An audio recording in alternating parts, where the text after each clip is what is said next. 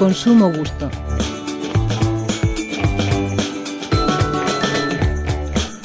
Los números nos deberían ayudar a ser objetivos, claros y sobre todo precisos. Por ejemplo, no vale hablar de una inmensa mayoría, ni siquiera de una gran mayoría. La mayoría es o no es. No obstante, aceptamos por el buen entendimiento que nos hayamos inventado eso de la mayoría simple, absoluta o calificada. Pero no voy a eso, que no estoy hablando de votos ahora.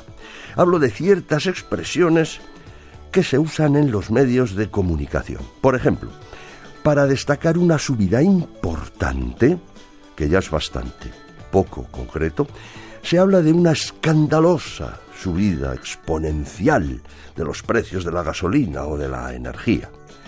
Lo exponencial está de moda.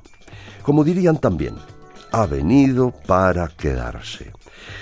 Decir exponencial en realidad, como decir bestial, brutal o espectacular, que también se usa muy a menudo, es no decir nada.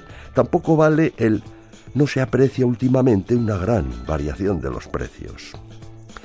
En otros anuncios se oye que 8 de cada 10 médicos aconsejan tal o cual producto. Alguien podría pensar que un 80%. Cierto. La cuestión es si se ha preguntado solo a 10 médicos de los casi 200.000 que hay en España o no. Y claro, no es lo mismo 8 de 10 que 160.000 de 200.000. En tanto por ciento, sí, el 80, desde luego. Pero ahí viene la confusión. Recuerdo también una curiosa pomada hace años que conseguía eliminar los granitos de la cara hasta en un 200%. Piénselo bien. ¡Qué cantidad! Y otras veces hasta la entonación influye, aunque sea lo mismo. Escuchen.